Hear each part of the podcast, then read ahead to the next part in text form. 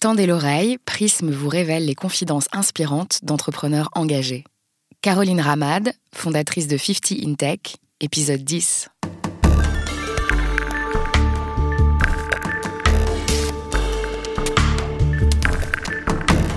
C'est une Parisienne pure souche qui n'a pas sa langue dans sa poche quand il s'agit de défendre l'entrepreneuriat féminin. Caroline Ramad, fondatrice de 50 InTech, est issue d'une famille classique dont les aïeuls ont connu un déclassement une sombre histoire d'injustice qui a vu dans les années 50 sa grand-mère mise à l'écart des affaires. Parce qu'elle n'y connaissait rien, parce qu'elle était une femme. Loin d'être anecdotique, cette histoire a façonné la destinée de Caroline. La petite fille devenue grande a mis le pied à l'étrier à des dizaines de femmes entrepreneurs quand elle était à la tête de Willa, ce fameux incubateur parisien qui accueille des startups fondées par au moins une femme.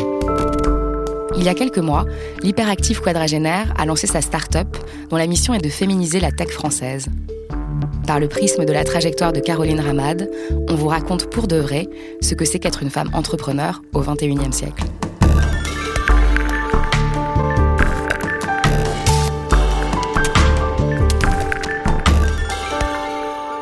Familiale, c'est euh, euh, le grand-père décède, il avait une centaine de supérettes dans tout le sud, et euh, ma grand-mère, ben, elle avait pas, elle savait pas gérer une boîte, et ben, en fait, ils perdent tout. Et en fait, c'est un peu la genèse de, de mon histoire et peut-être de mon lien, vous le verrez, avec l'entrepreneuriat féminin, c'est que c'est un déclassement, en fait, c'est une histoire vraiment de tout perdre, parce que on ne sait pas gérer, on ne sait pas, on ne sait pas forcément reprendre une affaire. Elle n'avait pas été mise dans les affaires de, de mon grand-père. Et donc, euh, donc voilà, donc c'est un peu l'histoire d'un déclassement, d'une injustice aussi, parce qu'elle a failli partir en prison à cause de ça. Et finalement, elle a été acquittée euh, à ma naissance. C'est ce pourquoi tu te décris aujourd'hui comme une entrepreneuse dans l'âme? En fait, j'ai toujours, euh, quand j'étais petite à l'école, je me rappelle que les premières fois, je disais toujours, je veux être femme d'affaires. Et je savais pas pourquoi. Puis progressivement, ça a glissé par journaliste, ce que j'ai commencé par faire. Et puis, euh, à un moment donné, je voulais être aussi avocate en droit pénal, parce que j'avais quand même vécu avec toutes les histoires de, de procès familiaux sur ma grand-mère, euh, qui avait été d'une violence inouïe, qui a marqué l'histoire parentale, l'histoire familiale, etc. Donc, en fait, j'ai toujours oscillé entre besoin de justice, cette histoire de femme d'affaires, entrepreneur, en tout cas d'aller dans ce côté un peu business, de peut-être montrer qu'une femme pouvait le faire. Euh, donc effectivement, je pense qu'il y avait quelque chose qui était en moi que j'ai vu tu parce que euh, à l'école, quand je disais ça, on m'a dit oh, tu sais, femme d'affaires, ça peut être une femme de ménage, une femme d'affaires. Euh, et donc moi, j'avais une vision j'ai arrêté de le dire du jour au lendemain quand euh, donc euh, j'ai arrêté de remplir ma petite fiche d'orientation avec marqué femme d'affaires et, euh, et j'ai commencé à marquer journaliste, voilà, de manière beaucoup plus classique pour une fille. Je peux pas dire que j'ai été féministe dans le sens comment dire, de, de, de, prôner une pensée, euh, euh, même si aujourd'hui je suis administratrice de ONU Femmes, que, toutes ces actions sur l'égalité femmes-hommes euh, me parlent, je ne produis pas une pensée en fait sur le féminisme, je le vis. Enfin, je ne sais pas comment expliquer, mais j'ai toujours eu senti en moi le besoin d'agir de manière très concrète, d'agir pour l'égalité, donc que ce soit en aidant des amis femmes ou en réparant une injustice si je la voyais, ou si elle m'était appliquée, avoir envie de changer la donne. Mais à mon échelle, donc pas trop conceptuel, mais vraiment appliqué euh, à ce que je vis ou mon entourage ou ce que donc voilà donc donc ce, champ d'action choisir un périmètre dans lequel on peut créer de l'impact sur ce sujet-là peut-être par mon histoire bah voilà m'a donné envie euh, d'aller toujours euh, aider les femmes à s'accomplir à ne pas se poser de limites voilà alors tu connais bien euh, la problématique de la mixité pour avoir été à la tête de Willa. Donc Willa c'est anciennement euh, Paris Pionnière. Tu as été euh, là-bas pendant trois ans. Willa c'est ce fameux incubateur qui accueille donc des startups qui sont fondées au moins par une femme. comment est-ce que tu as permis à ces entrepreneuses de mettre toutes les chances de leur côté pour booster leur projet? Alors déjà, c'était pas moi toute seule, c'est un projet qui existait avant moi. en revanche, que j'ai vite compris, c'est que le projet était sous-évalué, sous-estimé par rapport à la valeur de ce que ça allait euh, apporter à l'écosystème. Déjà, c'était un projet qui était très fermé sur lui-même et qu'il fallait ouvrir, il fallait déjà les révéler et leur donner de la visibilité. Donc, c'était une des premières choses en fait que donc Paris Pionnière et Willa pouvaient faire pour les femmes, c'est dire on croit dans votre projet, on vous donne une légitimité, on vous accueille tôt. Dans votre parcours. Trois quarts des incubateurs ou accélérateurs vous accueillent quand vous avez déjà un produit, un business model. En fait, vous êtes déjà fait. Et euh, en fait, on va aller récupérer euh, celui qui a le plus de potentiel. Mais j'ai envie de dire que c'est facile à ce mmh. niveau-là de le faire. Parier quelqu'un qui a bien à peine de commencer, dont on ne sait pas encore avec qui elle va s'associer, que comment on va pivoter le projet, ça c'est un vrai risque que prend que prend Willa. Euh, et donc cette première confiance de dire on croit en potentiel du projet, c'est déjà le premier acte un peu fondateur. Et puis ensuite, mettre en place des programmes qui sont aussi adaptés euh, au démarrage. Donc non seulement qui prennent les techniques start-up, de lean start-up, de business model, qui vont enseigner et développer la culture entrepreneuriale, parce que les familles ont moins accès de par leur réseau. On a moins de potes entrepreneurs euh, femmes qui pourraient venir donner les bons, euh, les bons tips. Et entre hommes, généralement, ils se les gardent un peu. enfin, en tout cas, ils se les transmettent. Donc tout ça, c'est quand même un boys club dans lequel cette éducation à l'entrepreneuriat, ben, on y a moins accès. Donc oui, là déjà, ça éduque, euh, ça éduque sur ces codes, ça donne confiance et ça donne le cadre pour y aller. Et donc en cela, on leur permet de passer euh, au niveau d'après.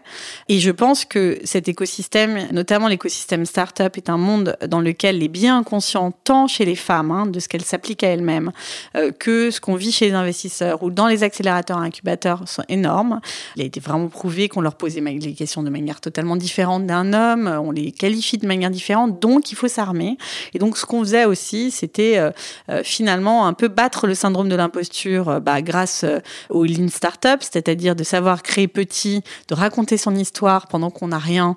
Tout ça, c'est très dur pour les femmes de le faire. C'est pas du tout des codes qu'on a en nous. Et en plus, il faut être très compétiteur, donc le syndrome de l'imposture, il il faut le squeezer très rapidement parce que de toute façon, sinon, on n'y arrive pas. On n'y arrive pas parce qu'il faut tout le temps convaincre. Et donc, il faut vraiment être dans euh, le fake it until you make it. Pas pour mentir, il faut être persuadé et vraiment produire derrière, parce qu'il y en a qui restent aussi euh, à la surcouche et c'est homme comme femme, c'est pas la bonne stratégie. Mais d'avoir cette capacité à projeter sa vision tout en croyant qu'on va vraiment y arriver, mais en n'ayant pas encore le produit ou le market fit ou la manière de le faire, ça, c'est hyper dur. Et donc, ce qu'on faisait, c'était vraiment leur apprendre à le faire.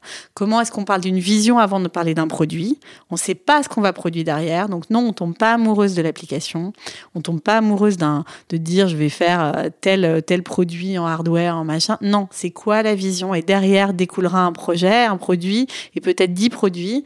Euh, et donc, c'est tout ça qui était hyper important euh, et qui, je pense, a transformé aussi euh, du coup des femmes et les a fait vraiment basculer vers l'entrepreneuriat. C'est quoi les clichés aujourd'hui euh, qui collent à la peau des femmes entrepreneurs?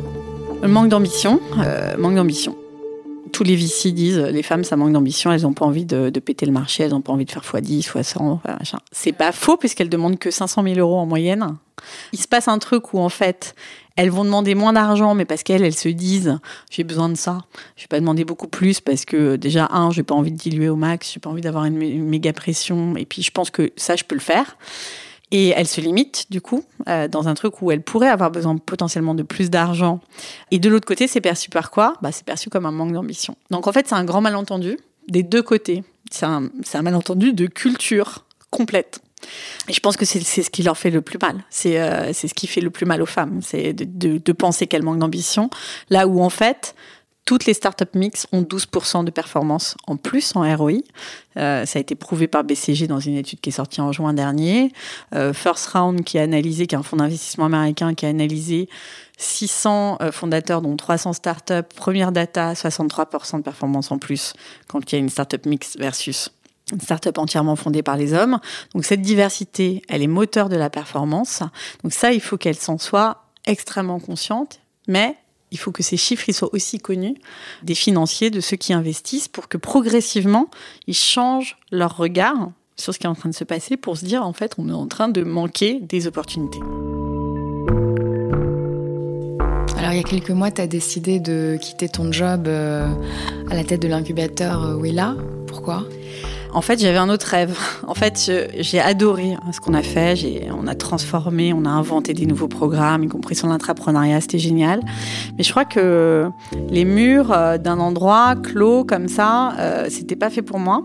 Voilà, la gestion d'un lieu, on dit toujours que c'est hyper important d'avoir un lieu, c'est génial. Mais moi, j'avais envie de pouvoir contacter quelqu'un à Berlin. J'avais envie euh, que que qu'on puisse connecter instantanément l'Asie à Paris ou à Londres. Et ça, à l'échelle d'un incubateur, surtout avec un incubateur associatif, c'était très difficile de maintenir à la fois un lieu, accompagner euh, physiquement les programmes et leur créer ce lien international. Euh, on avait beaucoup de mentors qui passaient sur place, mais beaucoup de femmes n'étaient pas disponibles. Le matin, elles peuvent arriver plus tard. Le midi, elles, travaillent. Et le soir, elles partent très vite. Donc j'avais des grandes frustrations sur ce qu'on aurait pu leur offrir.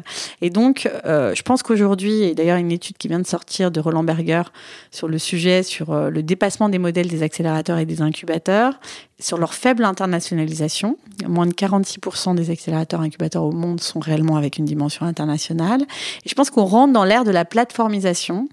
Et donc, c'est ce qu'on a envie d'offrir avec 15 Tech, c'est d'être très data-drivé, c'est-à-dire à la fois rendre service concrètement aux femmes entrepreneurs, mais aux femmes aussi avec un profil tech, en leur faisant des services qui sont adaptés à leurs besoins. Donc, c'est presque du sur-mesure, mais voilà, via la technologie. Donc, euh, tu passes à Berlin, tu as envie de rencontrer des gens, ben, tu, tu, lances ta requête et tu te matches avec quelqu'un euh, qui va être en phase avec ta demande d'intérêt. Et ça, on peut pas l'offrir autrement que par la technologie ça va nous aider à avoir de l'impact. De l'autre côté, on a toute une partie de l'écosystème qui se disent bien qu'il faut quand même diversifier leur pipeline, mais qui savent pas comment s'y prendre. Ils nous répondent euh, dans une enquête qu'on a lancée en novembre que à 73% ils veulent le diversifier, mais ils cherchent aujourd'hui premièrement sur les réseaux sociaux, donc c'est pas forcément là où elles sont. Deuxièmement par recommandation. Or on sait que cette warm introduction, comme on dit, ne se fait pas des hommes pour les femmes euh, à destination ne serait-ce que de fonds ou d'accélérateurs, etc. Et troisièmement, il les cherche une conférences dont on sait qu'elles ont tant de mal et que souvent c'est toujours les mêmes femmes qu'on va euh, mettre en avant.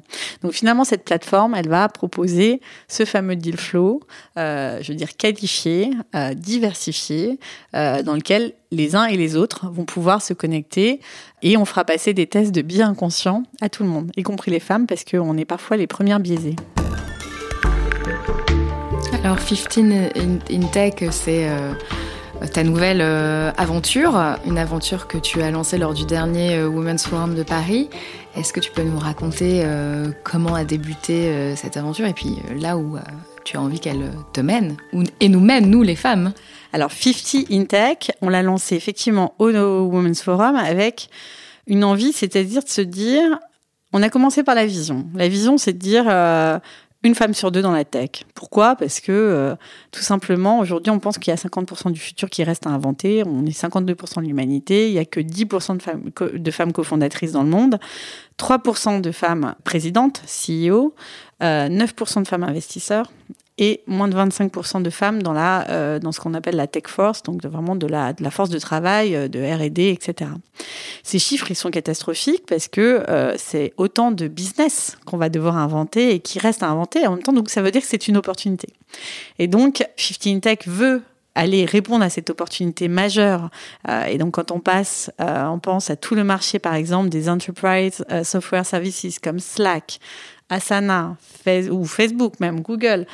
Ils ont juste des parts de marché à aller chercher euh, en allant les chercher très tôt. Donc c'est un peu ce qu'on va proposer finalement avec Shifting Tech, c'est d'aller chercher ces femmes, leur proposer des vrais unfair advantage, engager leurs leaders en leur faveur en faisant du, des one-on-one calls, des, euh, de faire des podcasts, des, des, des, sessions de Ask Me Anything, donc de vraiment les connecter à cette population en leur rendant service, pas que de la communication. C'est très important aujourd'hui. Malheureusement, je pense que les femmes sont cantonnées au non-profit et euh, à la communication. Et il faut en sortir parce que c'est une opportunité de performance économique majeure de tous les côtés. Donc l'ambition de 15 Tech, c'est à la fois d'accélérer les business et les carrières de ces femmes euh, dans la tech, qu'elles soient entrepreneurs ou qu'elles aient euh, un rôle d'ingénieur, de data scientist, tout ce que vous voulez.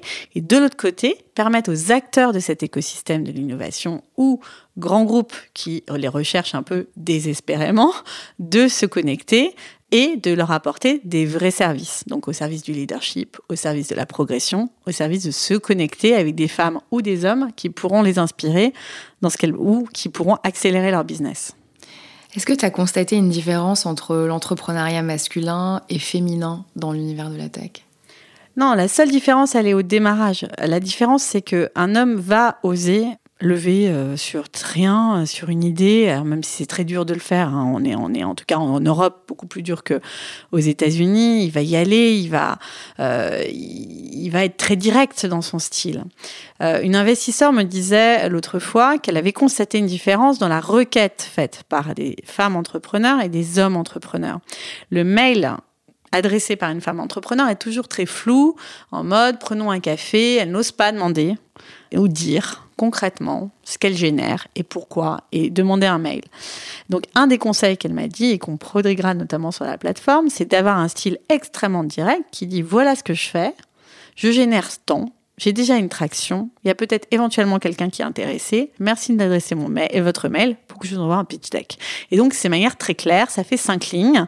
Et donc ça, je pense que ce style un peu direct, d'y aller, de pas passer par quatre chemins, de réfléchir, de dire, d'être convaincu de l'apport qu'on va apporter, et donc de les aider sur la vente, le business développement, de les aider sur les levées de fonds, ça, c'est sûr, qu'elles n'ont pas les codes. Elles n'ont pas les codes euh, et donc sans se transformer en homme, hein, parce que je, crois beaucoup euh, en la phrase de Simone de Beauvoir de dire que on ne peut pas, euh, voilà, on sera vraiment libre quand on nous proposera plus de nous transformer en homme pour pour avoir le droit à accéder à l'égalité. Donc on parle pas de, mais de les rendre un peu assertives, c'est-à-dire plus sûres d'elles, d'aller plus droite au but, c'est une des attentes aujourd'hui des VC, de la manière dont ils ont l'habitude qu'on leur parle comme ça, donc il faut adopter ces codes-là.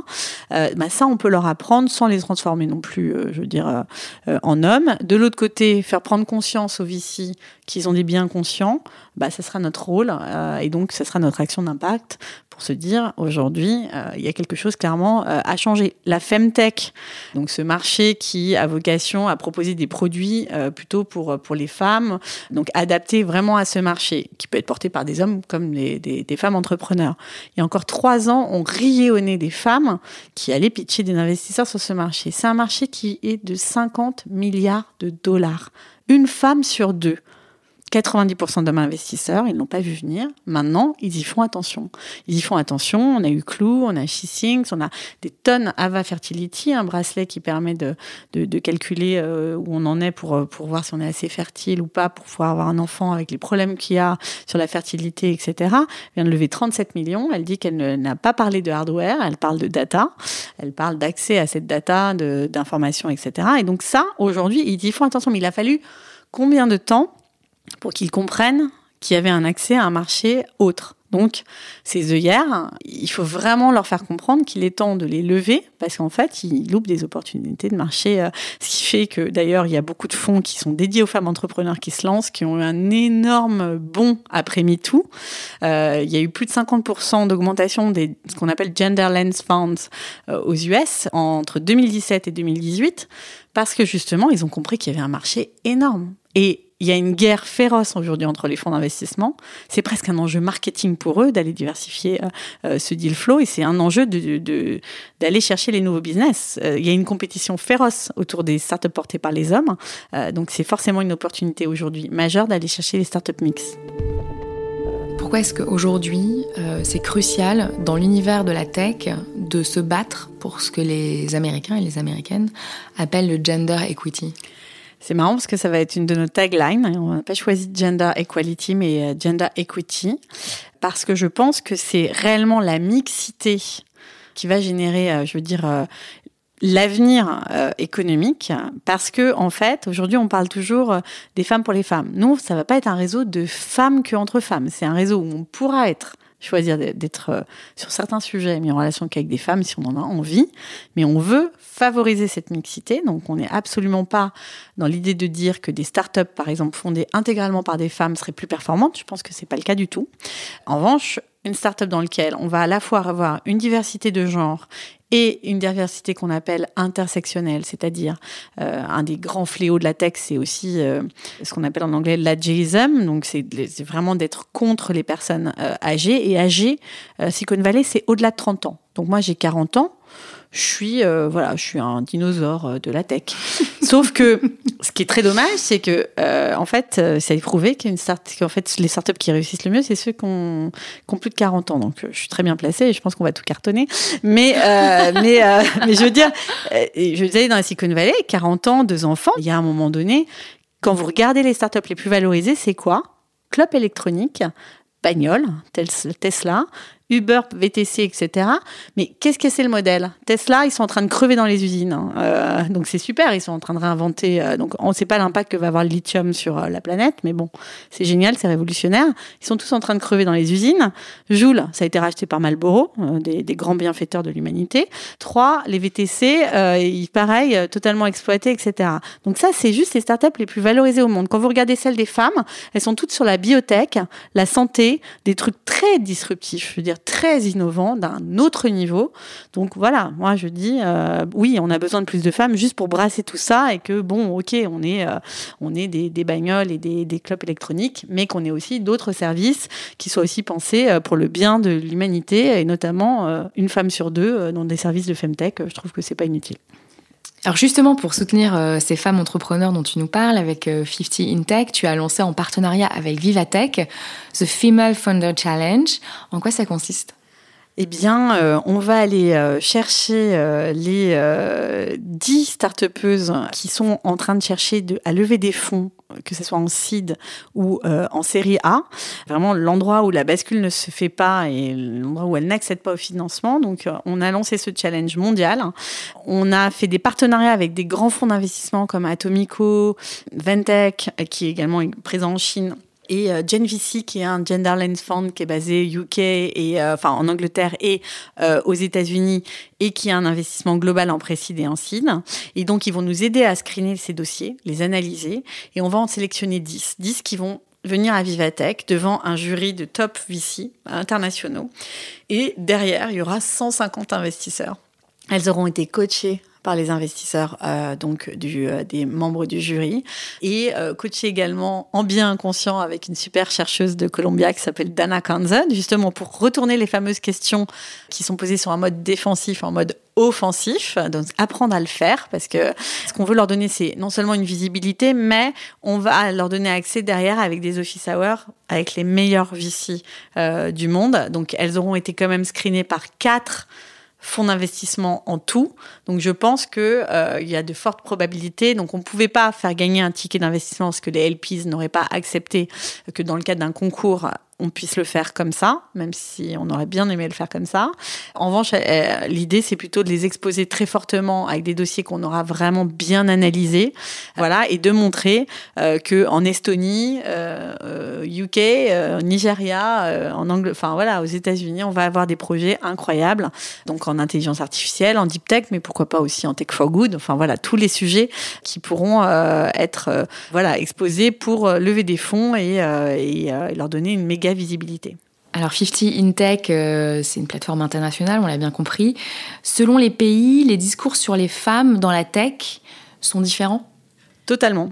Notamment en Chine, il y a 55% euh, de femmes entrepreneurs dans la tech. Pourquoi? Parce qu'ils ont la politique de l'enfant unique et donc elles n'ont pas du tout été éduquées euh, de la même manière. Elles ont été éduquées comme les garçons et donc elles sont même redoutables en business. C'est les femmes aussi qui gèrent hein, bien le business là-bas. Donc euh, elles sont très présentes. Donc moi je me dis qu'on a tout à prendre d'une chinoise quand on est une européenne, parce qu'en fait, en Europe, on est très en retard.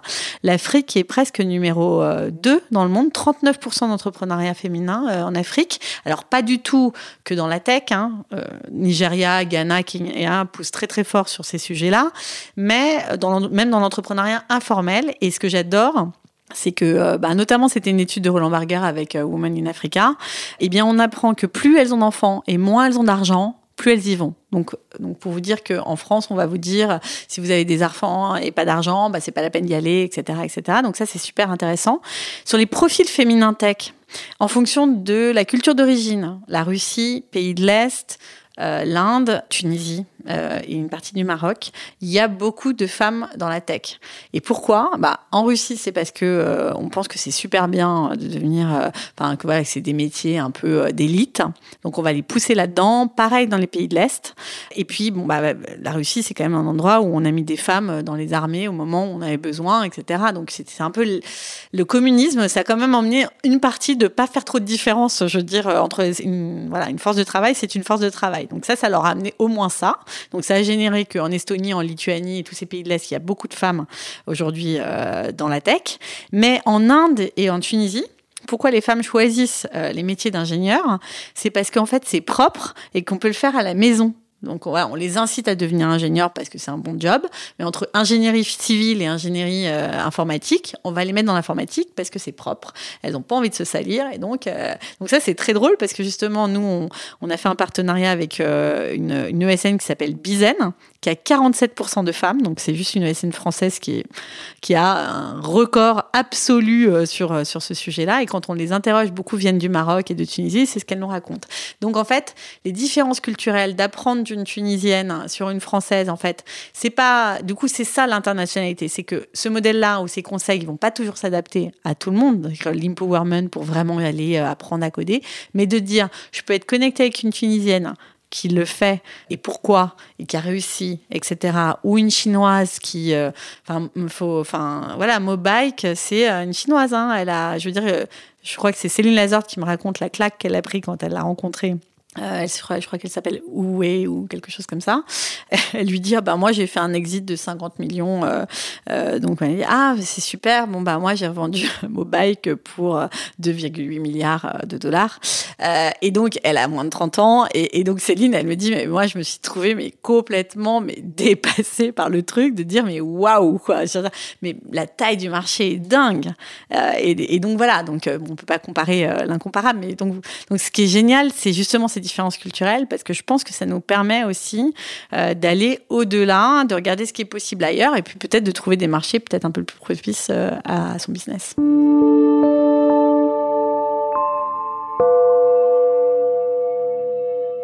Alors toi, au cours de ta carrière, Caroline, est-ce que tu as senti peser sur tes épaules euh, ce fameux plafond de verre? Moi, j'ai toujours bougé. Donc euh, déjà un au démarrage, j'ai pas cherché la carrière, j'ai cherché euh, ce qui allait me passionner. J'ai toujours fonctionné, euh, j'ai toujours fonctionné à la passion, à la curiosité. Je suis capable d'apprendre un nouveau job. j'ai toujours été une intrapreneur. donc jusqu'à ce que je sois à la fin de la mairie de Paris, où là ouais, là j'ai senti qu'il y avait deux trois trucs qui avaient pas été très logiques dans les nominations. Euh, mais bon, en même temps, sans, sans regret, c'est juste, euh, voilà, enfin, je me suis dit, quand je suis allée chez Paris Pionnière, là, je me suis dit, pour la première fois, je peux exprimer une vision, l'apporter, changer un modèle, voir l'impact direct. Et ça, ça a été une révolution. C'était toujours en mode entrepreneur parce que j'étais salariée, mais tout d'un coup, euh, de voir que tu peux faire, bah, la dernière année, on a quand même fait 40% de croissance sur une asso qui était quand même, qui n'allait pas très bien quand je l'ai récupéré et tout ça. Je veux dire, ça a été incroyable de pouvoir embaucher des gens, de ce, truc-là, de créer des emplois. Enfin, ça a été euh, avec un, bon, voilà, à l'échelle d'une asso qui a pas beaucoup de trucs, donc tu bosses tout le temps. C'est un peu, c'est un peu bordélique, c'est un peu machin, mais c'est une excitation euh, hyper forte. Donc moi, j'ai pas cherché euh, jamais la carrière, j'ai jamais travaillé pour l'argent. je travaillais dans le public avant, donc quand, j'ai commencé chez Paris Pionnière, bah, il y avait pas d'argent dans l'asso, donc il a fallu que je remonte tout avant de pouvoir effectivement bah, pouvoir me payer plus, ne serait-ce que ça, et payer mieux les emplois parce que ça, c'était une de mes grands. Euh, voilà, de dire que tu peux bosser dans l'association, mais être euh, associatif et quand même être payé quand même euh, correctement. Je pense que ça, c'est très important si tu veux garder les gens quand même. tu sais, le plafond de verre, il vient pas forcément que des hommes. Hein. Tu sais, les femmes peuvent t'opposer à des barrières que tu n'avais pas imaginées. et ça m'est arrivé aussi. Et, et, et donc, je pense que c'est justement ce que je dis sur les biais inconscients. Je pense qu'il y a des femmes et des hommes qui se rendent pas compte, qui peuvent même parfois dire qu'elles agissent pour la cause féministe et qui pourtant sont profondément sexistes. Et donc il n'y a pas d'universalité euh, là-dessus. Et c'est un de mes combats euh, justement. Euh, un de mes combats est la sororité. Je pense qu'aujourd'hui on ne peut plus en tant que femme ne pas tendre la main à une autre femme. donc en tout cas partout où je vais, j'ai toujours tendu la main Je suis, euh, j'essaie de me rendre disponible dans la mesure du possible quand on me demande, euh, ne serait-ce que faire un call aujourd'hui quand j'ai pas le temps, parce que j'ai quand même deux enfants, donc euh, j'essaie de jongler avec avec avec tout ça. Mais je suis, je, je me rends disponible et j'ai toujours hum, la philosophie de Techstar qui est give first. J'ai toujours give first, moi. J'ai jamais attendu qu'on me donne. non, j'ai toujours donné avant euh, de recevoir. C'est vraiment profondément ma philosophie. Parce que je crois dans les gens, pas parce que j'en attends quelque chose derrière. Et donc ça, eh ben de femme à femme, si je dois définir un peu mon féminisme, il sera là. Et euh, une des vocations de la plateforme, en tout cas dans la partie qui va se passer entre femmes, j'attends des femmes qu'elles soient une sœur pour les autres. On est trop été éduqué dans un modèle de compétition pour être la plus belle, la plus intelligente, celle avec le petit nœud, qu'elle est bien. Voilà, euh, c'est fini. Ce temps-là, il est révolu. Euh, euh, on ne doit pas imiter les hommes pour réussir. On doit inventer notre propre modèle avec des hommes qui de plus en plus comprennent ce que ça leur apporte aussi. je pense qu'il y a beaucoup d'hommes qui sont en faveur du congé paternité. De voilà, j'ai moi j'ai une maison qui est très moderne, donc je veux dire, j'ai pas, je veux dire, il est plus est plus père que je n'ai été mère presque. Enfin, vraiment. Enfin, donc, euh, donc voilà. Donc, je pense qu'aujourd'hui, tout ça est en train de changer. Il faut l'accompagner. Euh, il faut être très ferme avec les femmes qui ne sont pas solidaires aujourd'hui. De la même manière qu'on peut être très ferme avec les hommes qui se comportent mal ou qui euh, ont mettent des barrières aux femmes parce qu'ils ne pensent pas qu'elles peuvent réussir pour telle ou telle raison. je veux dire, qui ne sont pas vérifiées ou enfin justes. Qu'est-ce que la petite Caroline de 8 ans dirait à la Caroline de 40 ans? C'est pas mal. C'est pas mal. Franchement, euh, quand je me vois à 8 ans euh, et euh, finalement qui voulait devenir femme d'affaires et là, à 40 ans, j'ai monté ma boîte, je me dis ouais, bah ouais, ça y est. Bah après, c'est pas encore la, la Worldwide Company, mais c'est bien. Après, on verra. En plus, on peut échouer. On peut. Je veux dire, aujourd'hui, quand tu as eu une carrière, un truc, tu peux toujours rebondir en fait. Merci d'avoir suivi ce dixième épisode. Je vous rappelle que ce programme vous est proposé par Neuflis OBC. Vous pouvez d'ailleurs retrouver toutes les actus qui décryptent les nouvelles tendances sur Prism, le média destiné aux entrepreneurs. Si vous aimez ce podcast, n'hésitez pas à partager autour de vous et à en parler sur les réseaux sociaux. Retrouvez-nous sur Apple Podcast, SoundCloud et toutes les plateformes de podcast. Et n'hésitez pas à nous laisser des commentaires et des petites étoiles. À bientôt!